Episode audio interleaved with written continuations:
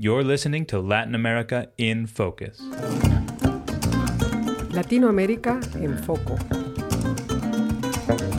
América Latina em Foco. A podcast by Americas Society, Council of the Americas on politics, economics, and culture in the region. Will Russian bots decide the outcome of the Mexican election? What was the actual size of the crowd at Donald Trump's inauguration? Did California's governor sign a law requiring all students to learn Spanish?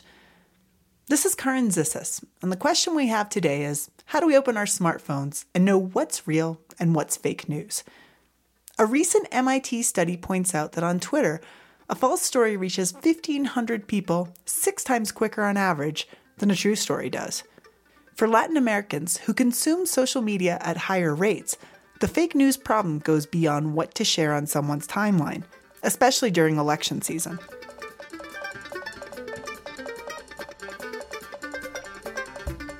The amount of information we now consume in one day is larger than what a citizen in the Middle Ages consumed in their whole lives.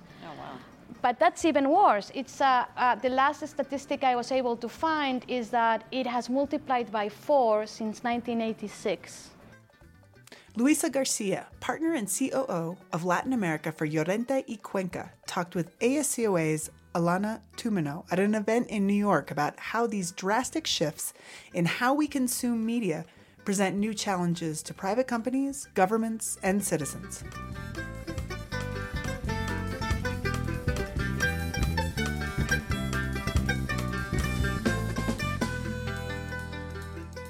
So, welcome to everyone. Um, it's so nice to see some familiar faces here, some new faces as well. Um, this is a very timely conversation, and we're so pleased that Luisa Garcia is here with us today on a timely conversation on Latin America and the era of fake news, a new citizenship.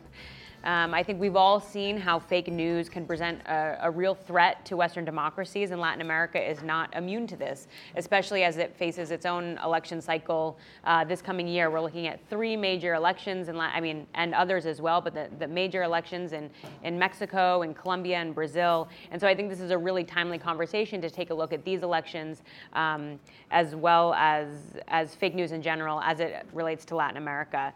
Um, you know, these societies are deeply polarized and vulnerable to misinformation, and social media apps like WhatsApp can really light up like fire, and, and news travels extremely quickly and a lot and a lot quicker than, than, than regular news. And so I think it's important that, that we talk about this new paradigm that we're living in. I wanted to frame the conversation in, I think, three major areas uh, were, were the questions that we'll talk about, and then, like I said, we'll open it up. Um, the first is um, we'll discuss this different, this change in paradigms, kind of the world world we're living in and what does that mean and what are the implications for citizens and for governments and for companies. The next, uh, we want to look at fake news in the political context, um, more from a geopolitical perspective, Latin America versus the United States versus other markets. Um, and then we're also going to talk about from fake news in a corporate perspective, so what companies need to do uh, when, when they're facing these kinds of issues.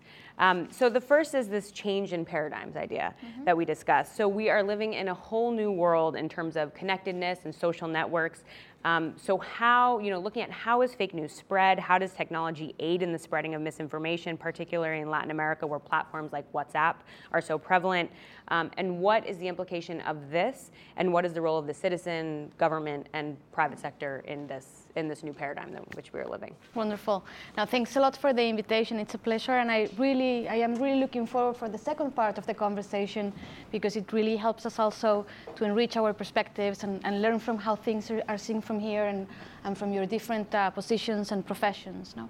Uh, it's true that we are, from our perspective, in a very deep change of paradigm, um, not only from, from a position of how news and the, and the news media is changing, but how in general all organizations relate to their audiences, to the public opinion, and to this new citizenship. So um, it's actually we have a we have a book that we that we published uh, early this year with the best works that our in-house think tank produced last year, and its its title is citizenship because it's a common thread that we see everywhere where we operate and also where we don't about organizations wondering how do I deal with this? How do I relate to people now? And how do I get my content and my message through? How do I recover trust? Um, the truth is also that some things haven't changed that much. Uh, fake news have always been around. I was thinking about examples that we may uh, all remember, but uh, if you think about the campaign that Panama did more than a century ago in order to get the financing for the Panama Canal, one of the tactics that, that, that their team used was a smear campaign against Nicaragua, for instance. No, and I don't know if you know this, but they they distributed amongst the U.S. Congress people a stamp from Nicaragua showing the volcano active, the main volcano in Nicaragua being active. And so they said, how are we going to build a canal in a country with active volcanoes? No, this is crazy. Hmm. You have to do it in Panama. So that's fake news. W- what has changed, of course, is the platforms and the amount of information and the speed that that information can be distributed. And, and of course, it's not a matter of now you have to deal with this rumor, with this urban myth existing in Congress. Uh, or existing in your community, but those barriers and those frontiers have absolutely been erased. Just to give you a, a, couple of numbers, I'm sure you have heard this, this thing about the amount of information we now consume in one day is larger than what a citizen in the Middle Ages consumed in their whole lives. Oh, wow. But that's even worse. It's uh, uh, the last statistic I was able to find is that it has multiplied by four since 1986. So what's interesting is how does our brain cope with this amount of information overload? And interestingly enough, what we do is we switch off. And we don't pay a lot of attention to that that doesn't connect with our own emotions, with our own beliefs. And that's why you have to look more, I think, at the human side of fake news. We usually discuss fake news in terms of technology, which is true, and but we think about the bots, for instance. We think about how these bot farms uh, have uh, spread the fake news. Uh, there's a very recent article, and I will send you the references if you want right. to share them with, with the audience. But sure. there's a, a, very different article in the New York Times about uh, the, the last study in the MIT about this, this subject. And it's not bots who spread fake news. Fake news are 70% more probable, more probable of being retweeted by humans than real news. Because those who build, uh, who create those fake news, do it understanding a lot better how our minds work. And the truth is, our minds don't work that well. And so it's emotion, it's novelty, what, the, what those in charge of building content for whatever reason um, have managed and achieved, and, and that we, on the other side, have to learn how to how to do. So the challenge, and that's, uh, and I'm going to go to the change of paradigm um, very soon. The challenge is not only in terms of how do I use technology better, but how do I create content in a much more effective way in this era of what we call infoxication. The level of information that we all have and how that makes us yeah. um, a lot harder to, to differentiate uh, good content from yeah. not so good content. A um, couple of things that we think uh, are, are really um, the sign of our times uh, the, the amount of information, but also the crisis in trust. The, the, the concept of trust has changed a lot. So, uh, this new citizenship in the US, in Latin America, but everywhere else as well, doesn't trust authority anymore. Knowledge, authority, uh, hierarchy are not a synonym of trust anymore. Trust is earned, but mostly trust is given to someone who is much more similar to you. You identify a lot more with those closer to you, and you give them at least the benefit of the doubt, while you do exactly the opposite with those in an authoritarian, in a position of authority. So if the fake news comes through someone you know, Yeah. you immediately think they are not fake.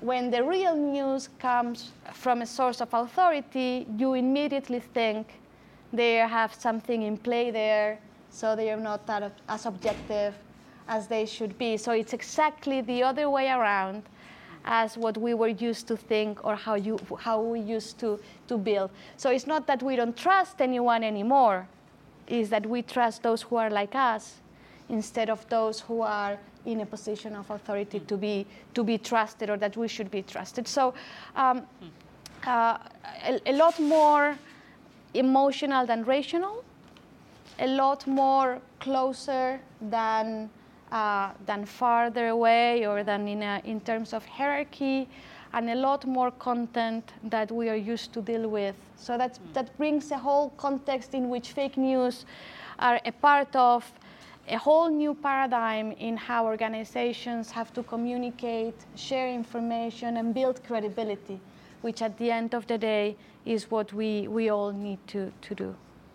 That's interesting. I think thinking a little bit about that in terms of you're almost uh, kind of breaking down the psychology behind it a little bit more, like why we think you know if I'm going to retweet something from someone I know. So does it almost become you know if we're talking about the implications for individuals and the citizens, it's almost like to really understand your own biases as an individual and to you know I'm just thinking so so what so what does that mean for us? You know like how do we how do we cope with that? It's just kind of taking that on yourself and understanding your biases and who you're getting your news from and who you're. well, you know. neuroscience it's Yeah. really it's really changing the way we understand how we make decisions. I mean, it's changing the way economists predict how consumers make decisions, how investors make decisions, and they have uh, they are reaching the same conclusion, which is it's not as rational as we would like uh, Right. to think it is. No, Right. so it's the same thing. That's really interesting.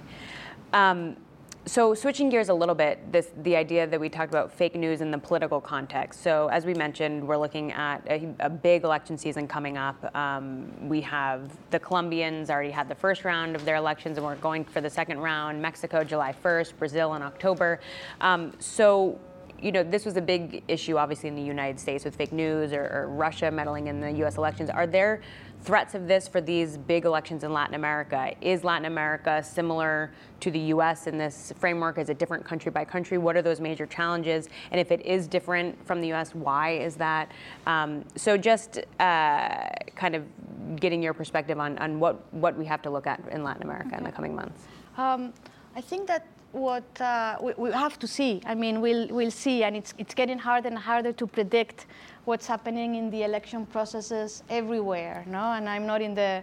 Uh, you, you guys have a much closer experience than, than we do related to, to that. But the truth is that uh, it seems that it's getting harder and harder to make people change their positions so that no matter how strong fake news campaign are, you're not going to make a voter of Petro become a voter of Duque in Colombia. The polarization is, is not about that. Those have decided. The impact is mostly related to participation, is mostly, is mostly related to mobil, mobilization. Is that a word in English? I'm saying it Mm-hmm. Yeah, right? yeah, yeah. Um, and uh, particularly, for instance, in Mexico, 40% of younger voters are not going to vote.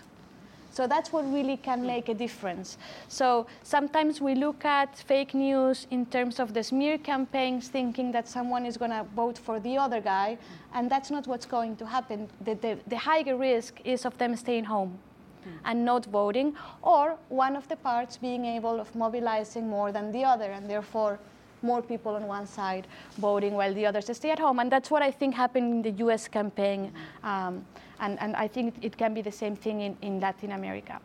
What I think is a higher concern in Latin America is that because of, because of the fake news strategies uh, are focusing in participation, they are not only smearing the candidates, but they are uh, putting doubt about the democratic processes. So you, you saw, for instance, in Colombia during the first round, a lot of fake news about the process itself, about the ballots, about the electoral colleges, about so.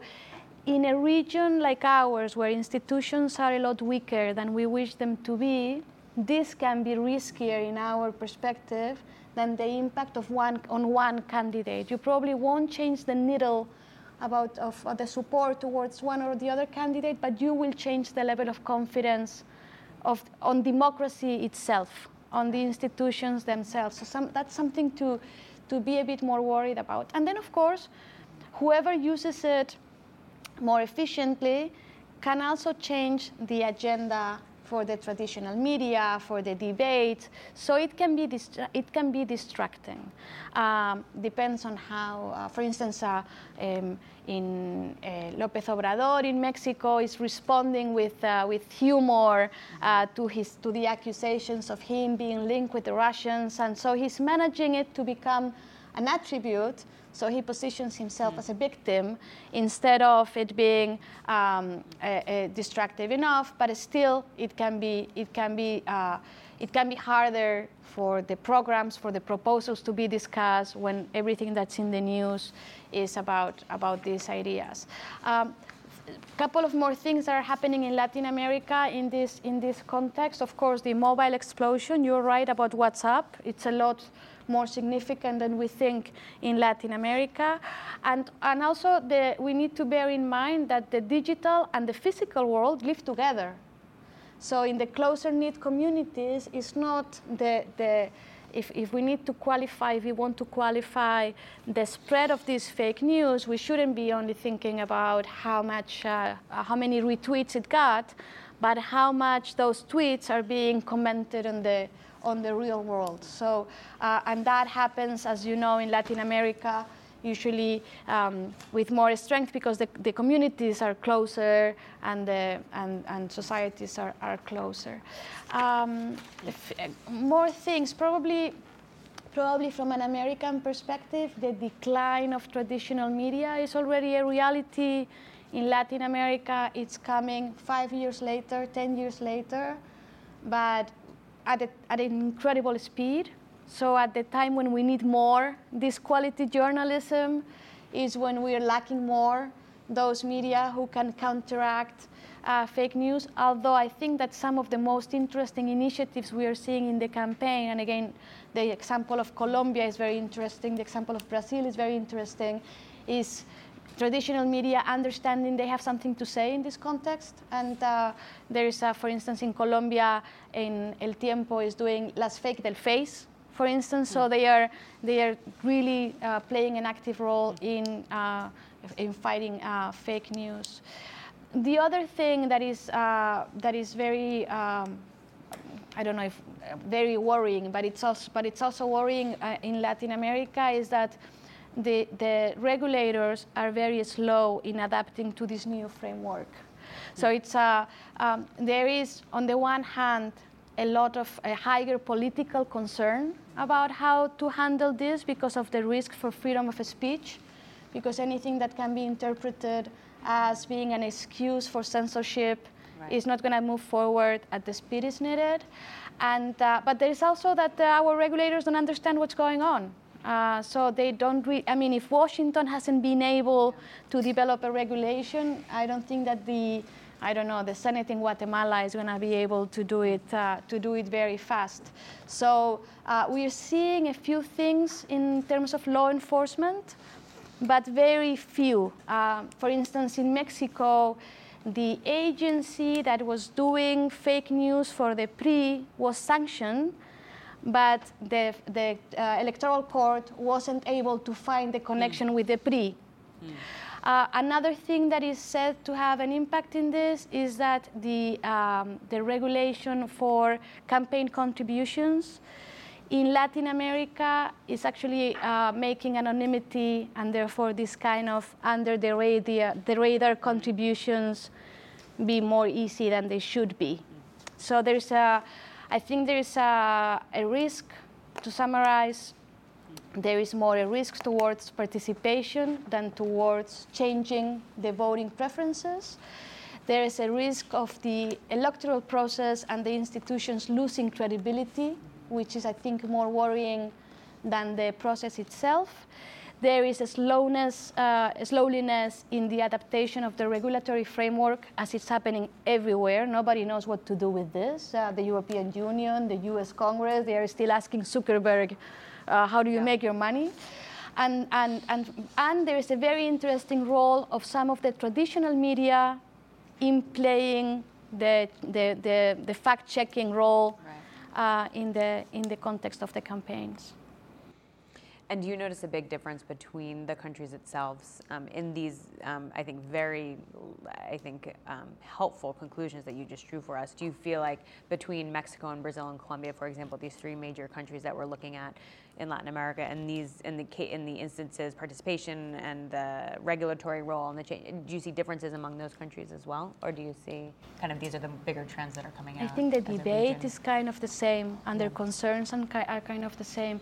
I think the big tech giants, Facebook, Google, are more involved in Brazil and Mexico, probably because their teams, their businesses are bigger larger there, there, uh, and they are, you know, the, the, the stakes are higher if they screw up.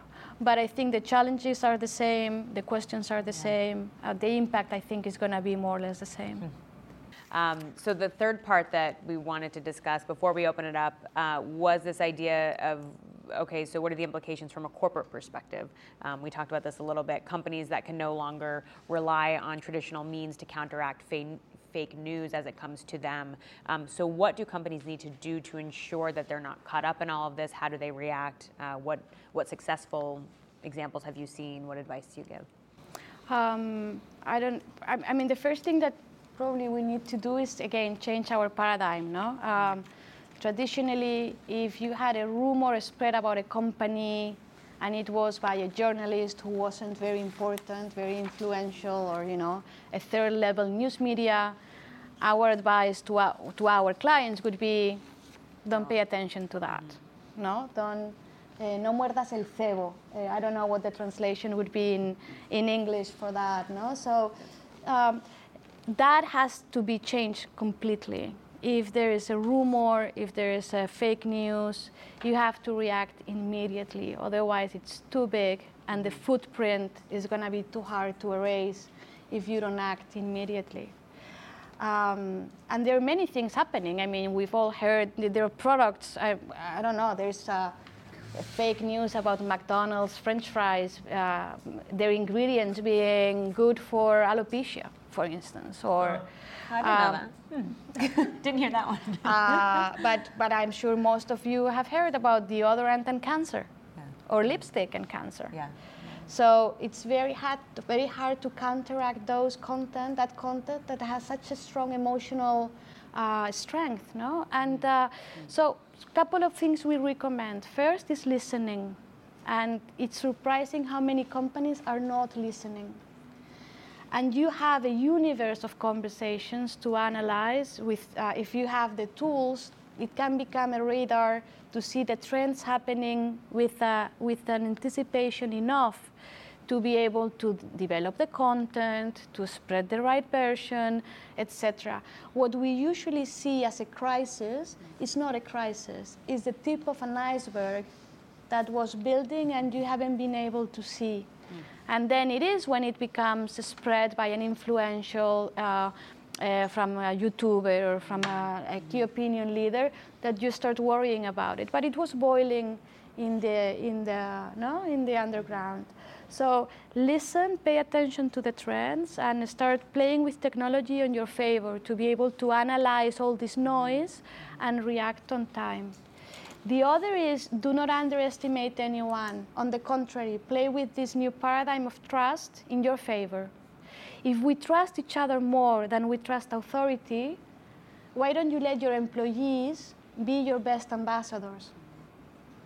They are going to have a much higher level of credibility than the boss, the CEO, or the corporate message their families, their friends, their communities are going to pay a lot more attention on what they say compared to what the CEO says.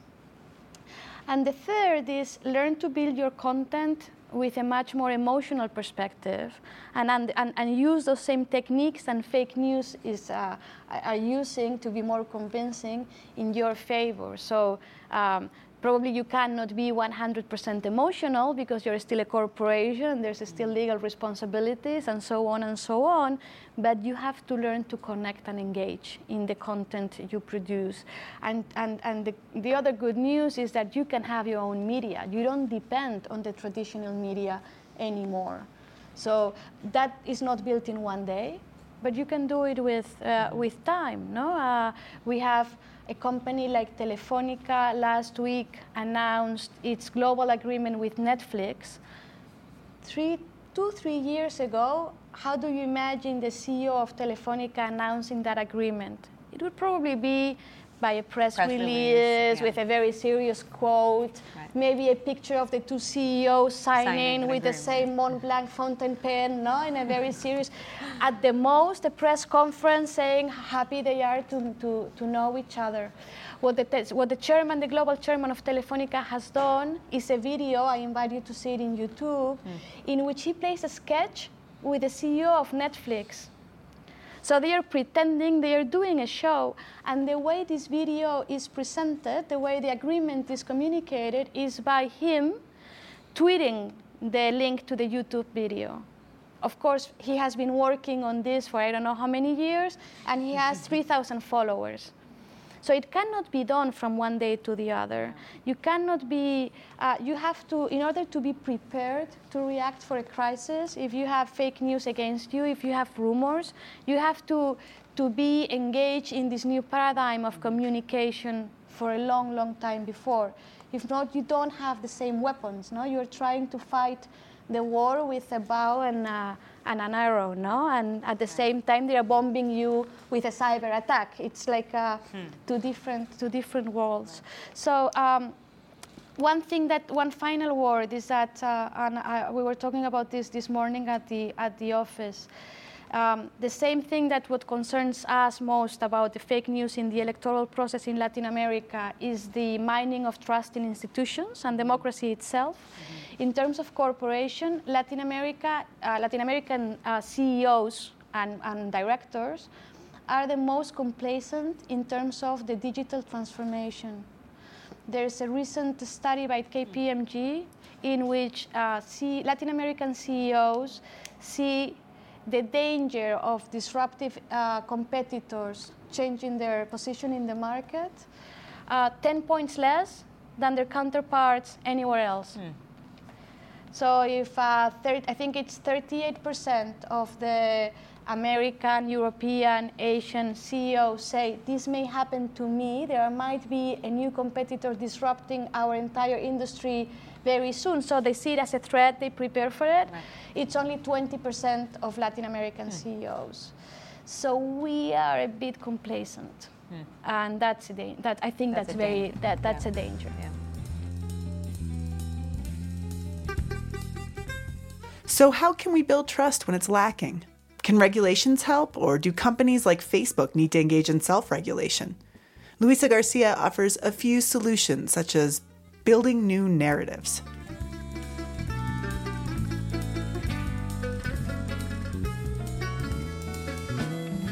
we talk a lot about story doing. There's, uh, I mean, the first thing that organization ha- that organizations have to do is to do things differently, and to understand that the time has uh, times have changed, and that they cannot hide behind anyone else. No, they really need to accept their mistakes, and to demonstrate that they are doing things better. Uh, that as a general perspective. The other is, I think that organizations need to understand that they are part of this ecosystem in which you build credibility with time and you build credibility by understanding um, that it's not about you anymore. It's about you adding value to the community you want to participate in. In our work in communication, we used to think that we used to talk about the perception gap. So I'm Luisa, I do a wonderful job, people don't know this yet. They don't like me very much because they don't know enough. So my work was to fill in the information gap. If I tell them everything I do, they will end up changing their perception because they'll understand how well I am, how good I am, no? And they will love me. We now know that this is not the real gap. the gap we have to face in the organizations is between how you perceive me and what you expect from me. And expectations have a lot more to do with our common beliefs and not so much to do with the information you give me. So if you think that banks are corrupt, you do expect them to be corrupt. The effort you have to make to change that perception is huge. It's not only a matter of information. And that's the starting point, understanding those beliefs that may allow you to rebuild trust. Let's look at, the, at other industries, for instance. Let's look at the alcohol industry, what it has done and what it has learned about self regulation. It doesn't mean your product is perfect. It means, first of all, acknowledging that a wrong use of your product can have negative effects. So, the first thing, while doing that, the first thing you do is informing others on how to use your product properly or not, encourage, not encouraging, mm-hmm. not, in, not encouraging the irresponsible use of your product. Something as simple as that is a big step forward. How, how aware are you of the use Facebook is doing on, on your data? How obvious it is that certain information on your wall is paid by and is not, uh, and is not free? Uh, how do you train that? I think that's uh, what uh, restrictions you make for certain for certain advertisers and how you do. This is something that traditional media does. You cannot. Some of them will allow you to place an ad with whatever content you want. Some of them won't. And uh, so, so there's a lot. I mean. I, what, what, I, what I think is that we won't probably have the complete solution, but there is a lot of space for progress to be done. I do think that Facebook is going to have to regulate itself effectively, otherwise, its business is going to die. The, the reputational crisis that Facebook is going through, I think it's very, very deep. And that's, if you want to be optimistic, that's the positive side of these huge monopolies. If Facebook, Google, Twitter regulate themselves, you have, I don't know, 90% of the work done really. Um, no, it's true. I mean, because you have Mark Zuckerberg giving testimony, and they're almost asking him, okay, so you tell us what regulations would be helpful. Like, what do we need to do almost to help regulate? No the experts are on the other side. You know, the people who really know this stuff are Mark Zuckerberg and his folks at Facebook versus people who are in the Senate or the House of Representatives who don't even understand the platform that well. So I think that you're right in that that's uh, you know 90% of the job could be done if, if they really take that act and maybe it's the self-preservation yeah. act more than anything to keep their businesses going and keep their credibility it's a trust. very interesting um, yeah. it's a very interesting uh, uh, session to to rewatch from yeah. that perspective when we watched it the first time everybody was looking at zuckerberg if he was sweating if he was blinking if he was wearing a suit instead of his uh, hoodie and so on the, but, but the other way to look at it was what kind of questions right. were the Congress people asking? Right. I, it, it, was really ridiculous. No? Yeah, it was really the, the, level of preparation was like yeah. I mean there were a lot of uh, jokes about it. But I do believe in self-regulation a lot, hmm. and I think it's going to happen a lot faster, and it's going to be a lot more effective. Than I think it will be a, a big mistake now to stimulate our markets to start regulating the internet. Right. There are too many questions to be answered yet what is media, what is not, uh, what is intentional, what is not. What I think is not, a, uh, we are not doing any favor if because of it not being intentional, being misinformation, we don't respond or react. Because that's how we make the problem bigger.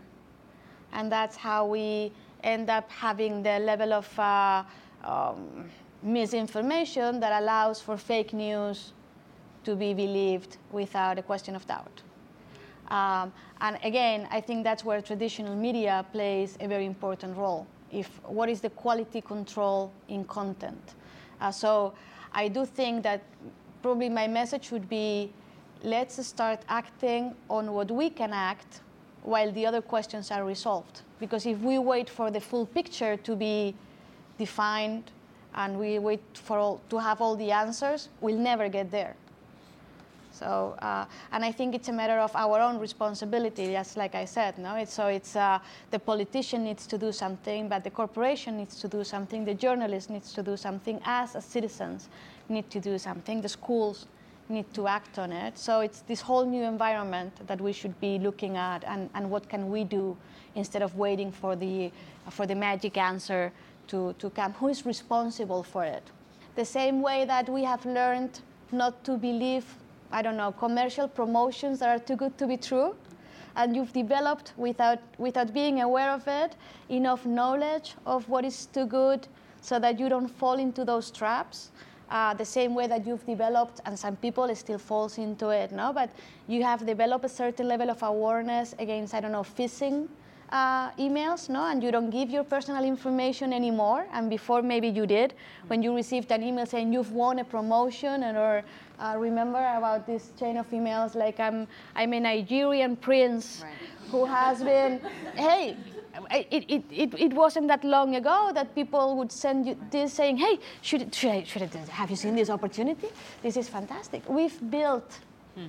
new skills to, uh, to uh, filter that information. Uh, and that's why I think the opportunity is very big because if you can position yourself as a credible source of information, you become part of that skill set, part of the toolbox that consumers can use. But you need to respond very fast. You cannot wait. We see it in corporations every day. There's a rumor, and we, we, we, we need 48 hours to work on the statement and go. No, no, no. You have to be ready in 30 minutes. Um, if, you, if you manage to do that, you can have a very good chance of, uh, of becoming uh, that, that fact checking uh, organization. No? So let's give a big hand to Luisa. Thank, thank you, you so much. Oh, thank you. Wonderful.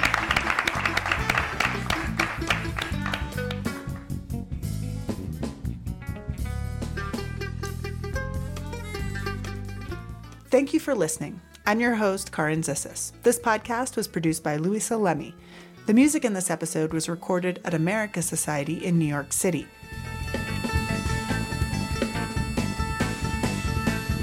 Find out about upcoming concerts at musicoftheamericas.org. We hope you enjoyed this podcast. If so, please leave us a review and subscribe on iTunes, Google Play, SoundCloud, or Stitcher.